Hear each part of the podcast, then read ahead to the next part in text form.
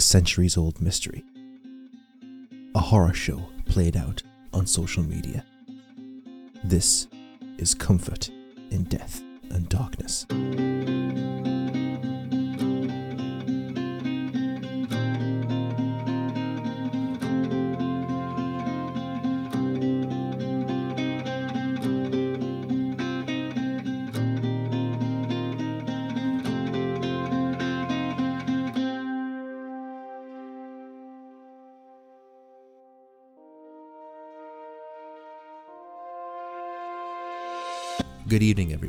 And welcome to Comfort Death and Darkness. It's been about six months since the release of the last episode, and to be perfectly honest, I had no idea that scripting these episodes in this way would take up so much time and take so much work. However, I'm going to do my damnedest to make sure that I get these out in a timely manner from now on. That is to say, in way less time than six months between episodes. Even one month would be better, so let's just aim for that for now. So let's crack on with the originally scheduled broadcast. Tonight, Comfort in Death and Darkness brings you two more stories. The first one is a little more light-hearted than usual. Before the second one absolutely destroys your faith in humanity, did you expect anything else from me? So, without further ado, here comes your first story of the show. This story is a mystery that goes back hundreds of years, and you know what? I'll let them tell you about it. Introducing my best friend, Super Cubby.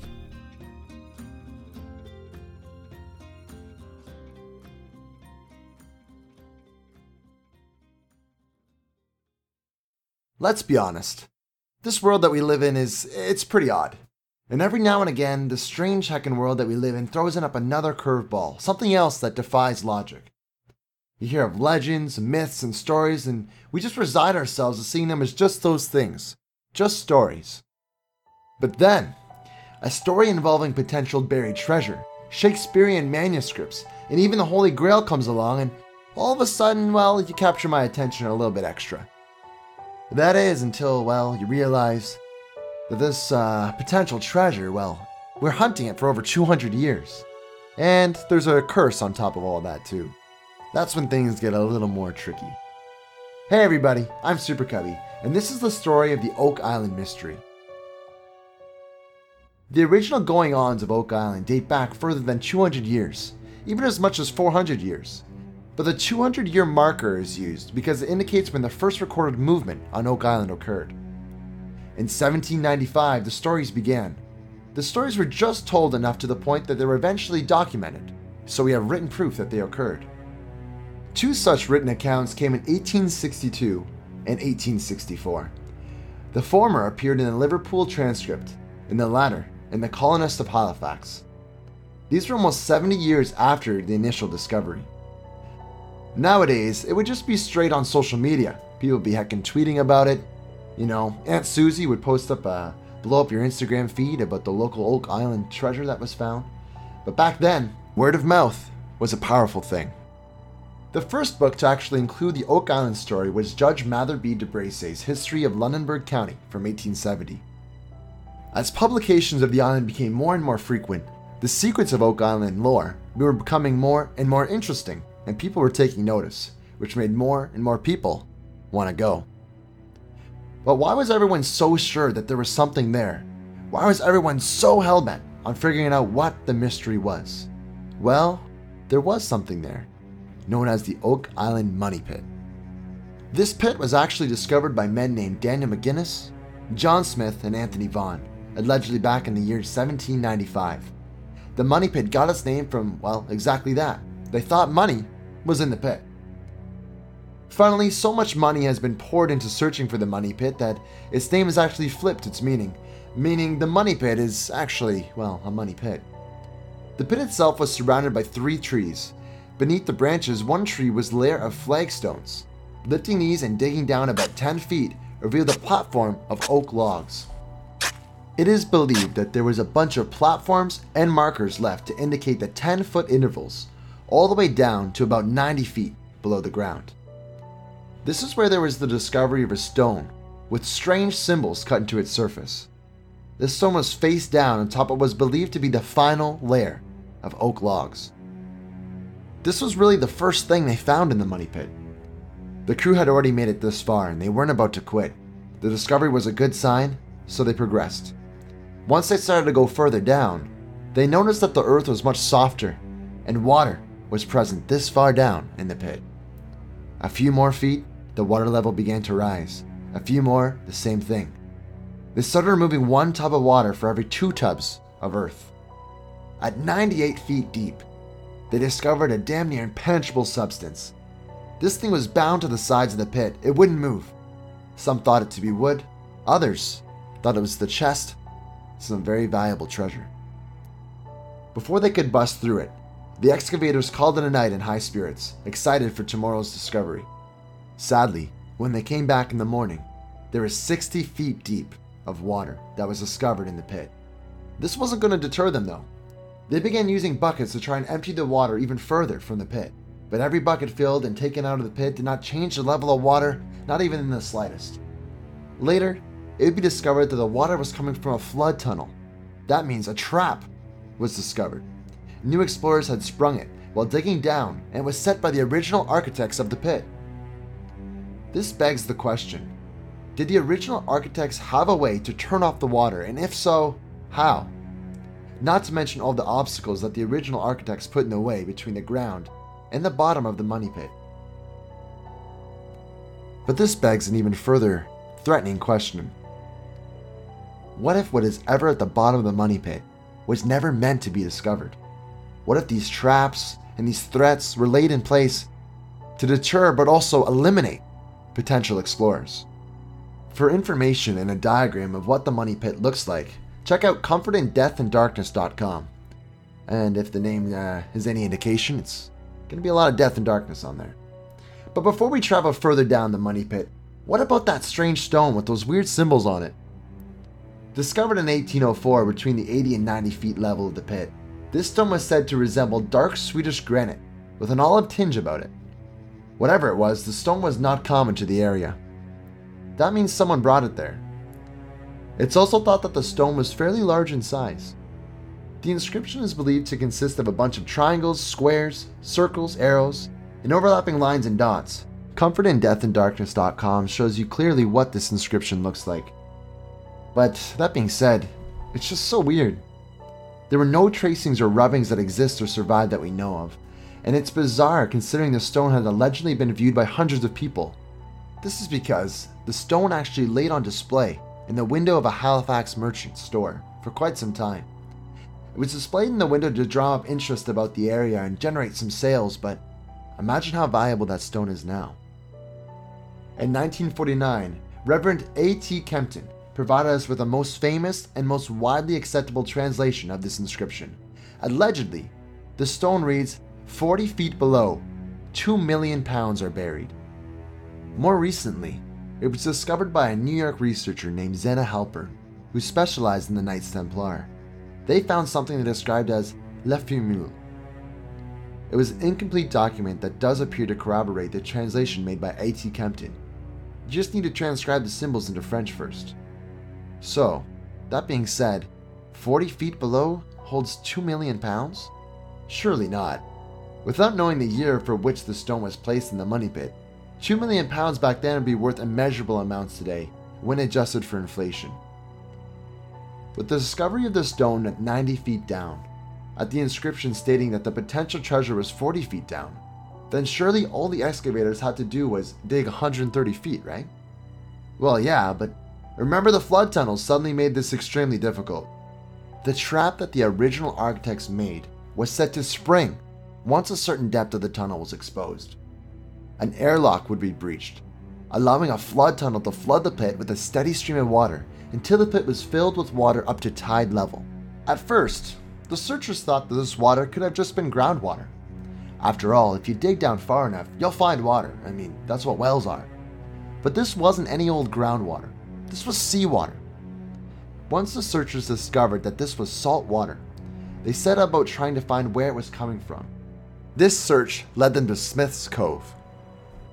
There, they found a simple, yet well engineered system of box drains with man made filters consisting of coconut fiber, eelgrass, and beach stones. So, a trap was set. Over the years since the flood tunnel discovery, clay and dyes were used to prove that the tunnel was connecting the sea to the money pit. Since 1795, there have been 19 sets of explorers attempting to crack the mystery of Oak Island. Some were companies, some were families, some were just single individuals.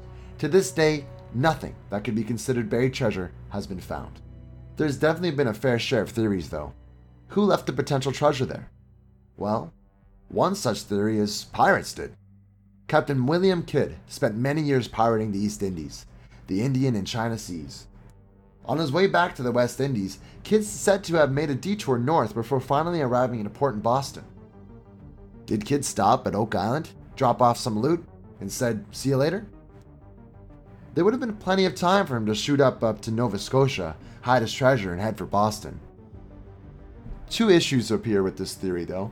The first being that the pirates weren't exactly the saving type. They're more likely to spend their loot than keep it for a rainy day. Not to mention that the chances of pirates being able to bury their treasure in such a complex way with a trap and everything, to a point where absolutely no one could find it. Just so uh, anti pirate. Then you have a character by the name of Sir Francis Bacon. Yes, the name sounds yummy, but Bacon is actually fascinated with codes and ciphers. His loyal followers also say that he was an actual author of Shakespeare's works, as well as the works of other writers. If Bacon had that much of a galaxy brain, he might have been able to put this trap in place and, and hide his loot as well. Uh, Bacon seems a little bit arrogant here, but even he was known to have apparently said, I will be known for who I really am long after my death. I mean, he's either got a hugely inflated ego or this dude's hiding something. In fact, he was even an initiated member of the Knights Templar. There's also, of course, that Bacon's servant and understudy Thomas Bushell was known for successful recovering of a number of flooded mines with the assistance of Cornish miners. So he knew his way around a flood tunnel. Uh, that's not an innuendo. The flood tunnels on Oak Island bear a striking resemblance to the Cornish mines. Is it at all possible that Bacon, Bushell, and a fleet of Cornish miners went to Oak Island, built this elaborate money pit, had something hidden in it, and then filled it back up again, booby trapping it along the way? Speaking of the Order of the Knights Templar, it's believed that when King Philip IV of France was in deep, deep debt, he ordered the arrest of key Templar leaders. The Pope would follow King Philip soon after and decreed that all Templars should be arrested and their assets seized. It's said that in response to this, many of the Templars actually fled to Scotland seeking refuge. With them, they took priceless religious treasures. One such treasure was the Holy Grail. Is it possible that the remaining Knights of the Templar sailed west, burying the Grail on Oak Island? Only time will tell, once the money pit is eventually and hopefully excavated. There's a whole host of other theories too, like way, way, way too many. Supposedly a pay ship, a ship filled with money, which had been paid for by the construction of huge fortress of Louisbourg, which had blown entirely off course and run aground. The crew of said ship may have been convinced to hide the contents of the ship in the money pit. This happened between 1720 and 1740, which would line up time wise. Then, of course, this is potential of William Phips and the Concepcion. Phips was sent by the King of England to go and find the Concepcion, a Spanish galleon that was lost and rumored to be filled with treasure. He would eventually return to England with over 68,000 pounds of silver. That's equal to 30,000 kilograms. Phips was knighted for his efforts and would return to the wreck to pick up the rest of the treasure, only there wasn't much additional treasure found. Could Phips have moved the majority of the treasure to Oak Island? Historians have plotted Phips' journey, and in 1690, he could have been found attacking Port Royal in Quebec. So he's definitely in that area. Could this treasure be what's hiding at the bottom of the money pit? Another was coined by Franklin D. Roosevelt before he was the 32nd President of the United States. He believed that the treasure at the bottom of the money pit was actually that of the missing crown jewels of France. Louis XVI and Marie Antoinette fled Paris in June of 1791. They took with them the crown jewels and gems from their own collection. When Louis and Marie were captured at Varennes, they didn't have any treasure jewels with them at all. The possibility then exists that Marie fled to the fortress of Louisbourg and stashed the jewels along the way, namely, in the Oak Island money pit. This has two major pitfalls, though, no pun intended. Well, kinda intended. Would Louis and Marie have enough people to build the money pit? And when they have been able to do it, while fleeing in 1791 and before its discovery in 1795? Then, there's also the possibility of the money pit harboring Incan, Mayan, and Aztec treasure missing from St. Andrew's Cathedral. The money pit also might not be a money pit at all, and it's just a pumping station for pirate dry docks, or the possibility that it's just a natural formation. I mean, Mother Nature does get kind of wild. To wrap up, but maybe most menacingly, there is known to be a curse on Oak Island. The earliest known mention of this curse goes back into 1967 from a magazine publishing. This magazine was called True, the Man's Magazine, so can't be lying, right? The legend says that seven men must die before the treasure can be found, and to date, six have died on the quest to find the treasure. In reality, though, this is ludicrous. The True Magazine's article quotes a resident of Nova Scotia, crediting them as a pretty woman intimately related to the deaths. This pretty woman is said to have said to the reporter, Legend says that seven men must die before the treasure will be found.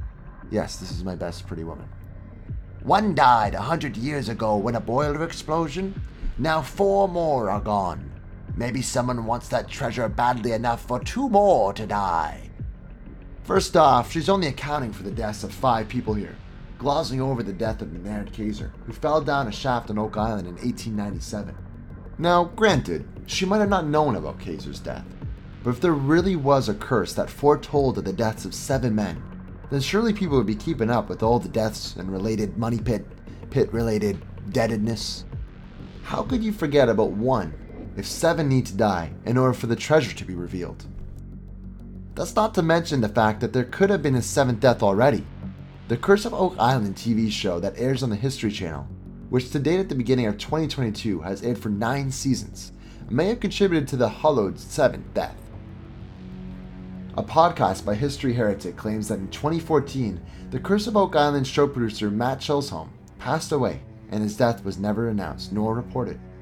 So surely, if the curse was true, we should have found the treasure by now. Whatever is going on, countless amounts of money, time, and thinking has gone into the mystery of Oak Island. Whether or not anything is found in the money pit or elsewhere on the island will just require more time and more money. It's doubtful the site will ever just be given up on. It's being excavated ever since its discovery. Maybe one day we will find out what lies at the 200 foot layer of the pit, but maybe we won't. And of course, it's fun to think about and gossip about what's down there and how potentially amazing it could be and where it came from, but the fact that this mystery has consumed people's lives, because uh, people really have lost their lives here, makes it all that more chilling. Whatever does happen in the future, we'll know about it instantly in the age of the internet. Unless, of course, it gets covered up like the mysterious seventh death, because there's that. And a pretty lady might intimately have to describe it to you one day. We don't know. But what we do know is that this is an amazing tale filled with potential, filled with possible treasure and anticipation. I hope you have enjoyed listening and hearing our strange dialogue and this strange story. Thank you so much.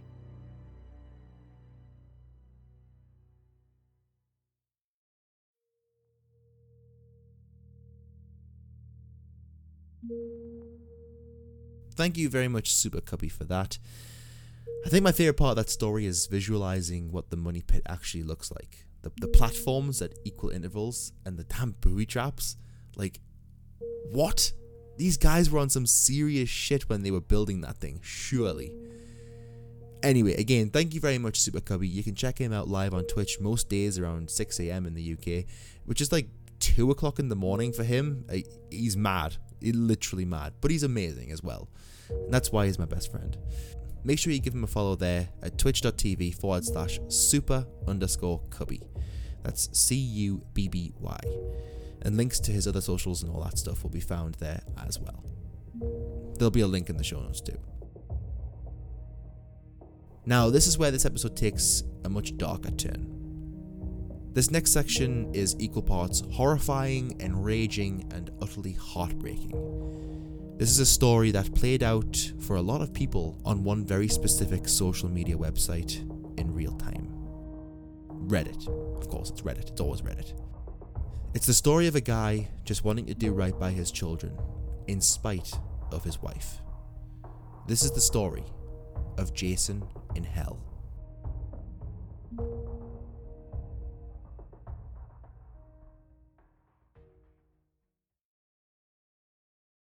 Reddit Reddit touts itself as the front page of the internet. It holds and breeds communities.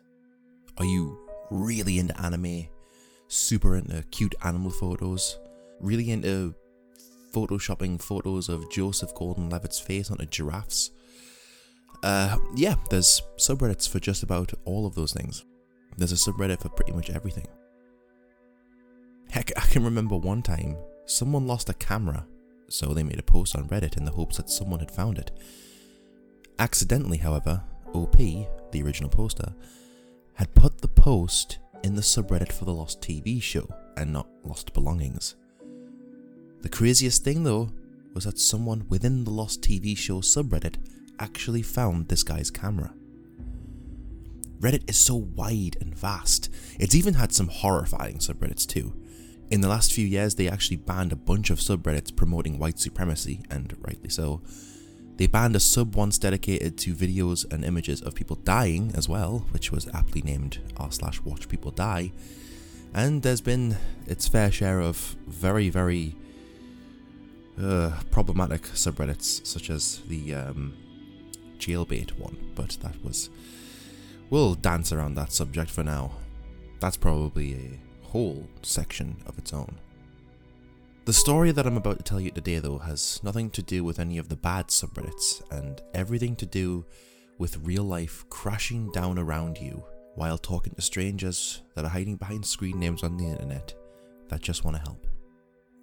One of the better subreddits is r slash relationship underscore advice. Posts can range from asking if your boyfriend is cheating to asking how you can treat your wife for all of the good that she does. It's a wide and open community of people that honestly just want to help. We're going to talk today about a few very chilling, heartbreaking, and sobering posts from one user in particular. It's going to be very, very deep, so trigger warning here. This story involves children. This is the story of Jason in Hell.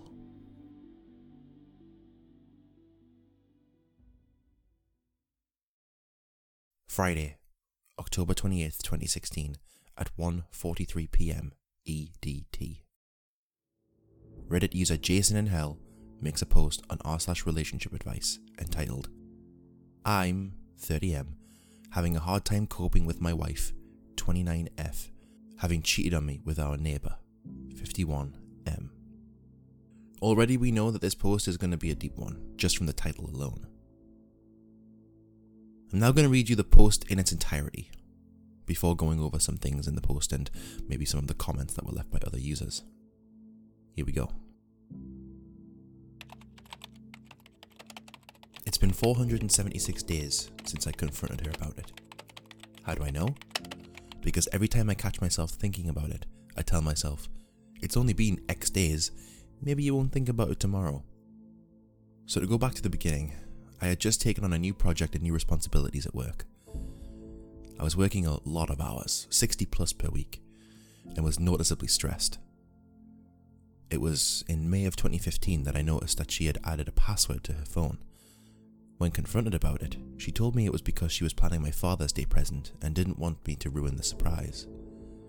About a week later, she came to me and told me that she felt guilty keeping a big secret from me, and told me that she was having our neighbour, a contractor, build a home office for me as my present. It struck me as odd, as in our six years together, she had never said she felt guilty about anything and always insists that she never regrets anything in her life. Time goes on, her phone is still password protected, and things don't feel right. I see her using her phone and smiling to herself more and more often, but when I ask her what she's doing, she says nothing and puts the phone away. So one morning, I wait for her to get in the shower, and I grab her phone before it requires the password. I go through her messages and find that she is texting the neighbour. I'm all covered in frosting. You want to lick it off? There were no other messages to the neighbour, but I found out later that was because she had set up her phone to delete messages after a certain amount of time. I felt uncomfortable with it, but I knew she had a perverted sense of humour, and I thought she would never do anything to hurt me. More time goes by, and the neighbour is spending more and more time at our house, But the office is being completed slower and slower. I can't help but worry that something isn't right, so I start checking her location using Google Timeline. It was at this point that I realized that there are large gaps in her GPS history because she was turning off her phone's GPS. Fast forward to July, and at this point, the paranoia is driving me nuts. So I tell her that I need to install new antivirus software on her phone. While she has it unlocked for me, I install anti-theft software so I can remotely turn the GPS back on and set up AT&T message backup and restore so I can read all of her text messages from that point on my computer. The next day, my mother asks to spend time with my two kids, so my wife drops them off with her and has the day to herself. I watch my wife's activity from work as she spends the day trying to meet up with the neighbour, but is unsuccessful because he is busy with another job site. That night, we get the kids back from my mom's house and we go out to dinner with the neighbour, his girlfriend, and his son. My wife and his girlfriend are having a good time drinking, laughing, and just joking around. His girlfriend mentions that they should go and see Magic Mike XXL. I say it's a good idea and I'll watch the kids so my wife and her can go. So my wife and her go, and the neighbour and I go back to my house so the kids can play video games together. The kids are back in my son's room playing games, and the neighbour is sitting across from me on the other couch. It is at this point that my wife starts texting him. She is describing sex acts that she would like to perform with him, and he is reciprocating. She tells him to check his Snapchat, and at the same time, I get a Snapchat from her too, and it is her fingering herself in a bathroom stall. They keep talking, trying to figure out when they can meet up and have sex. They decide on Monday morning after I go to work. So in my head, I had already planned to pretend to leave and circle back to catch them. But then they tell each other that they love each other. And it is all I can do not to leap off the couch and knock him out. But I contain myself and continue reading the conversation unfolding in front of me.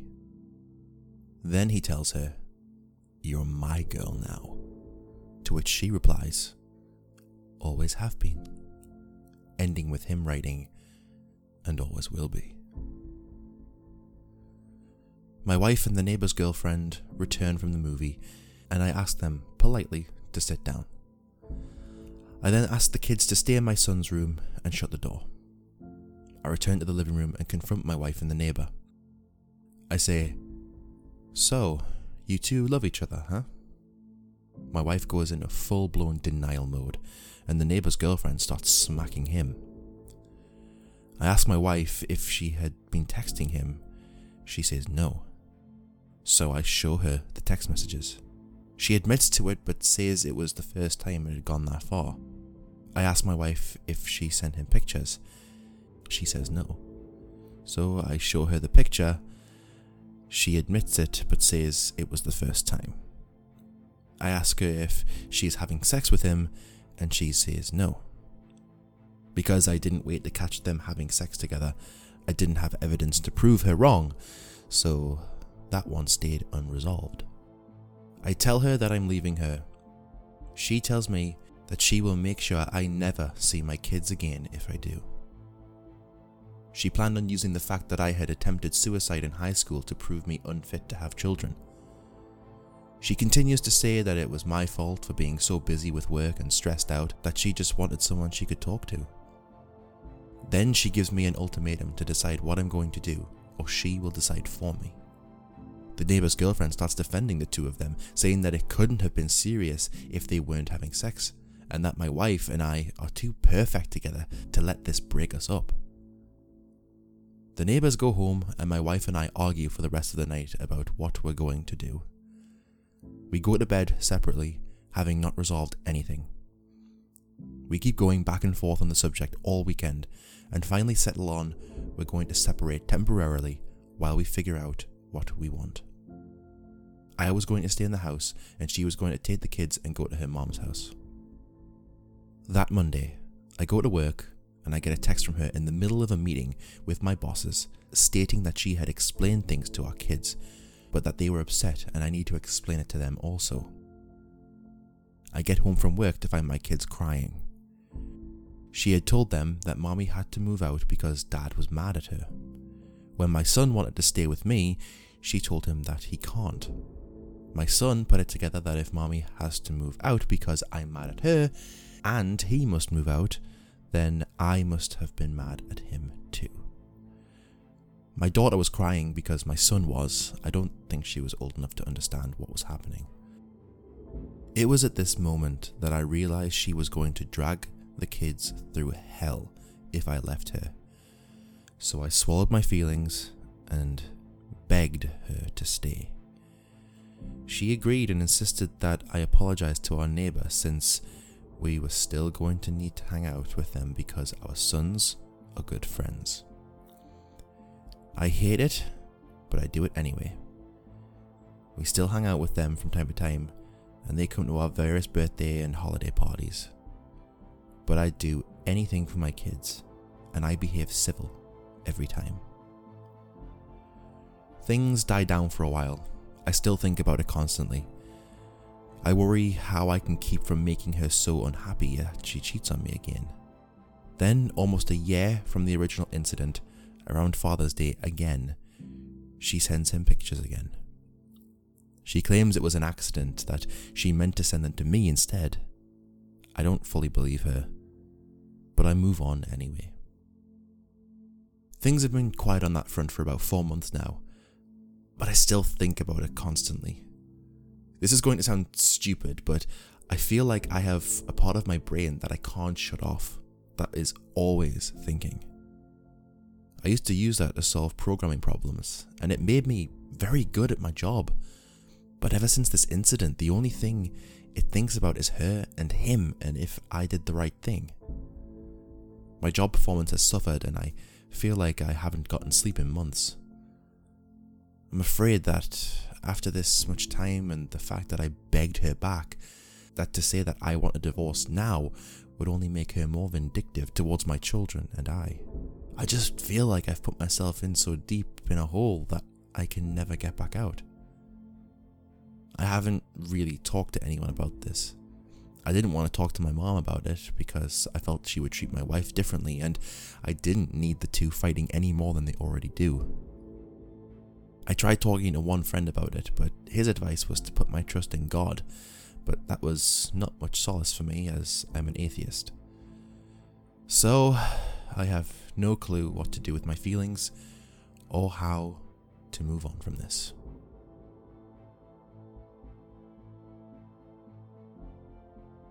It's pretty obvious from this post that Jason is willing to put everything aside for the good of his children, whereas his wife would rather use them as a pawn in her games.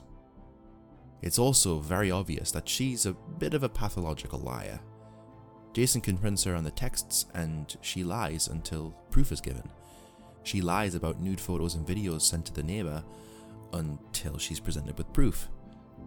She then denies ever having slept with him, and honestly, after just getting caught in two of the biggest lies of your life, you don't really have a leg to stand on anymore. However, she claims that no sex had been had between her and the neighbour, and with no proof that that had happened yet, we have to assume that maybe that one was true, however unlikely it may seem. And the fact that the neighbour was able to sit there, right by the husband of the woman he was cheating with, and send those words to her while he is in his line of sight is just sickening, to say the least. You're my girl now? While he's right there? Mr. 51 year old contractor man, you are an absolute piece of shit. Not to mention the fact that Jason knows his wife is willing to use a suicide attempt that happened over 15 years prior as grounds to have him never see his children again is the lowest of the low. After the post was published, the comments started to roll in. The majority of the comments rang out the same disbelief that Jason actually stayed with his wife and told him to collate the evidence and take it to a lawyer. Monsieur Leduc, you're trying to navigate this alone, and you should seek counsel ASAP. You should have done this months ago. Your wife's threats should hold no weight until you can get a professional legal opinion on your exposure in a divorce. You won't be doing your children any favours by remaining in a marriage that is now founded on lies, infidelity, and outright bullying. She made you apologise to your neighbour and you did it? Come on, man. You cannot honestly say that you see any sort of future here that isn't a hell on earth for you. So, for your sake and the sake of your children, get a lawyer ASAP and follow his directions to the letter. Could have been. I cannot believe you stayed with her. I cannot believe you begged her to stay. I cannot believe you apologized to the neighbor. The Cosmic Serpent. Smack the shit out of that old man. Go to an attorney, I hope you saved all the evidence, and talk about ways to get custody of your kids. Your wife is a twat. RM4M. Oh dear God. If I went through this shit, there'd be a dead neighbor buried in my backyard. All jokes aside, I feel for you, bro, and I can't fathom how you must have felt over the past 476 days. It seems your wife didn't even feel all that remorseful. She just guilt tripped you into keeping her. Fuck, dude, I don't know if I'm in any position to give any advice, but dump that bitch, man. Fuck, this story is so fucked. It's been a year and a bit. Maybe your kids are older and can understand a divorce. I'd fight for custody if I were you. You have the evidence prepared to do so. Good luck, man. Fuck that bitch. Swillheit. Staying in a marriage for the sake of the kids never works out. There is a ton more comments exactly like that. I'll include a link to the archive of this post on comfortindeathanddarkness.com.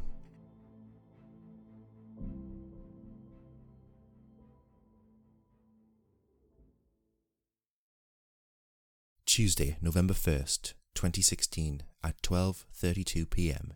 EDT. Jason in Hell makes another post entitled Update. I'm taking your advice. This short post reads as follows. Instead of trying to fix something she doesn't want to fix, she has refused counselling several times in the past before this even happened. I'm going to get myself and my kids out I meet with an attorney next week. Thank you everyone for helping me see how far I had my head up my ass. So, after having many, many people give him roughly the same advice, Jason goes ahead and gets into contact with a lawyer. The comments here are again positive. The bum hammer.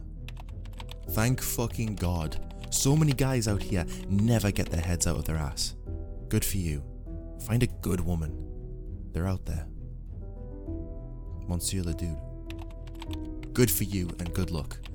Remember that life on the other side of all of this will be far better for both yourself and your children, and let that hope keep you going when things get rough.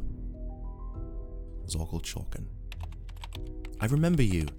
You're doing the right thing. Good luck. My only advice would be not tell her what's going on until she has handed the divorce papers.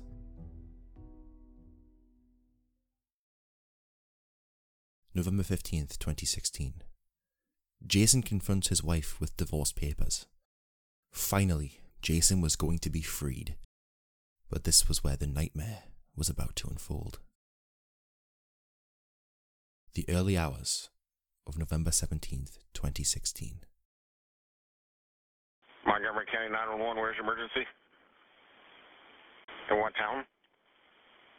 Darlington. Hey, what's going on there? I just stabbed myself and I killed my two children. You stabbed yourself and killed your two children? Mm-hmm. Okay, and what's your name? Brandy Worley. Brandy Worley stabbed herself in the neck and killed her own two children. In a calm and totally emotionless manner, she actually says in the call, My husband wanted to divorce me, and take my kids, but I won't let him have my kids. My husband wanted to divorce and wanted to take my kids. I won't let him have my kids. After just having murdered them. Brandy mentions to the operator that she took a lot of Benadryl and is tired. Eventually, this seems to take over as she says that she's tired, and that's when her mother takes over speaking with the operator. This is what we hear at first. Hello? Oh my goodness. Okay, this is. And you're her mother? Yes. Yes, I just, oh my God, I just got here. I, I, I just see Have you, have you found the children? No. Okay, they said she said that they're in her. They said that My she. daughter, my daughter's kind of, she's bleeding. Ma'am. I understand you have to calm down so I can get help to you. I've got units en route to you. Um, your daughter said that the children are in the bedroom on the floor. Can you locate them for me? I'm not going to play the rest of the audio. I'll include a link on comfortindeathanddarkness.com if you really do want to listen to it. But it's just awful. It's the sound of an operator trying to do everything he can. It's the sound of a mother broken with anguish. It's the sound of pure and utter devastation. I can't seem to find the full call anywhere. USA Today has a page on their site dedicated to the full call, but inspecting the page element shows a link to an MP4 of the video which has since been deleted from its host server. So here's what happened on that awful, awful night. Brandy had just got home from watching her daughter's dance performance before visiting a Walmart, saying that she was going to buy pipe cleaners for her son's school project. This is actually where she went to buy the murder weapon, a Ka-Bar combat knife. She then placed the knife inside of her son's room and then told Jason that he was sleeping on the couch that night. Jason refused this though, preferring to sleep in the basement over the couch or their shared bed. Jason went to the bed in the basement, allowing an extra layer between Brandy, the kids, and Jason. She lured her son into her daughter's bedroom by saying they were going to have a sleepover. This would be when she stabbed them both in the neck, before stabbing herself in the neck too. Her daughter was awoken by the repeated sounds of the stabbing of her brother. She asked her mother, What are you doing? And Brandy responded by saying, Go back to sleep. She then moved over to her daughter and repeatedly stabbed her too. This would be when she would make the call to 911. Once Brandy's mother was there and found her daughter and then her grandchildren, she made such a noise that it woke Jason up two levels below. Jason would then come across the scene of devastation. Brandy actually says to Jason, Now you can't take the kids from me. Brandy, after healing from her self inflicted injuries in hospital, was placed in Montgomery County Jail while she awaited trial. Initially, Brandy pled not guilty and a trial was scheduled. However, in January 2018, Brandy pleaded guilty to murder, and on March 19, 2018, Judge Harry Siamas sentenced Brandy Worley to 65 years for the murder of her daughter, Charlie, and 55 years for the murder of her son, Tyler. Her sentence is 120 consecutive years in prison. And Jason, well, we'll get to Jason in just a second, but their divorce finally went through in March of 2017, one year before she was sentenced for the murders. As you can imagine, this was the most devastating thing to ever happen to Jason. And in an effort to help, YouTube superstar Philip DeFranco asked his many, many viewers to contribute to a GoFundMe page in order to pay for Jason's immediate cost of living and to help pay for the funerals of Charlie and Tyler. Over 56,000 US dollars was raised. For a while, that was the end of the story. Until this. After reading this update, the story will end with how all the stories end. Purely because there's no extra words I can add after this. There just doesn't need to be. I've tried recording this script about 12 times at this point, um, and I've had to stop each time. This is a difficult read, so uh, yeah, here we go. At some point, Jason had deleted his Reddit account, Jason in Hell, but he made a brand new one and verified it with the subreddit moderators named Jason in Code. Tuesday, June 22nd, 2018, at 8:33 p.m. ADT. A post would appear on r slash relationship advice entitled "An Update from Jason in Hell." The first thing you may notice is this is being posted from a different account. I deleted the Jason in Hell account as a knee jerk reaction to seeing my Reddit posts in the news. I guess the first question to answer is how I'm doing, and to that I would say I'm doing well.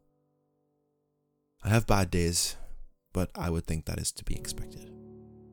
It is just important that I, or anyone going through something, continue to use the support of friends and family, as well as good coping skills to not let myself be completely defeated on those bad days. I won't lie, I struggled to get back to where I am. For some time I refused to sleep because of combination of fear of what I would wake up to and nightmares about that night. For a time I used alcohol to sleep, but my family loved me enough to take it from me before it became a damaging and permanent habit. I was hospitalized because I did have thoughts of ending my life because I missed my children so much. From that, I learned that you should never be ashamed of your mental health, and not seeking treatment will only make it worse, not better. We have all heard it, but if you or a loved one is struggling, seek immediate assistance. Your life is too important to throw away in a moment of weakness. By putting off treatment, I only caused everything else in my life to suffer. I lost my job and became reclusive to the house. But don't worry, I have been back to work since December and I have nearly regained my former position and salary. So I'm good and require no assistance. The second question would be How do I feel about the sentencing? That is something that is harder to answer because no matter what the sentence, nothing will bring back my beloved children. Do I think she should have gotten the death penalty, which Indiana has? No, I do not. She wanted to die, and after nine years of giving her what she wanted, when she wanted it, I wasn't going to give her another thing. Do I think the life sentence will have any appreciable effect on her? I don't know. One thing she always stressed for the entire time that I knew her was that she lived her life without any regrets. Even after I caught her cheating on me, she continued to say she had no regrets. As for the ex in laws, they continue to be a problem to this day. Shortly after everything happened, they changed the locks on the home I was renting from them, with my property still inside. After trying to civilly negotiate the return of the property, it was required that I involve law enforcement. That is an ongoing legal battle. A member of the family accused me of stealing property I had purchased from them prior to the death of the children and threatened to take action against me unless I paid double what I had already paid them. I alerted the authorities, and as far as I know, that is resolved. They continue to make visiting my children's grave difficult. During the one year anniversary, they sat in their truck and just watched me the whole time I was visiting the grave. Because of that, I don't visit the grave as often as I would like to.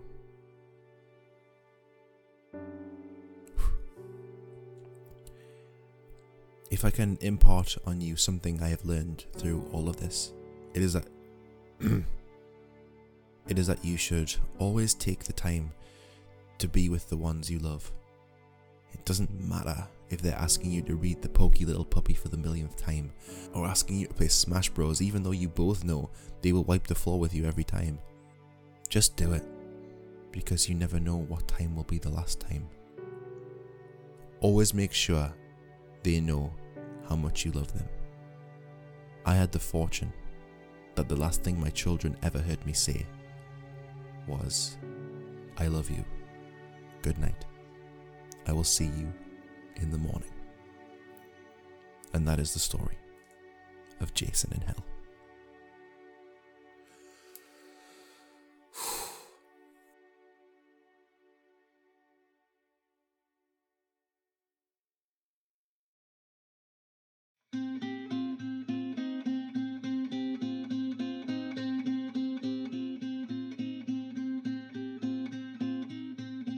Thank you for listening to this episode of Comfort in Death and Darkness. The best friend this episode was Super Cubby.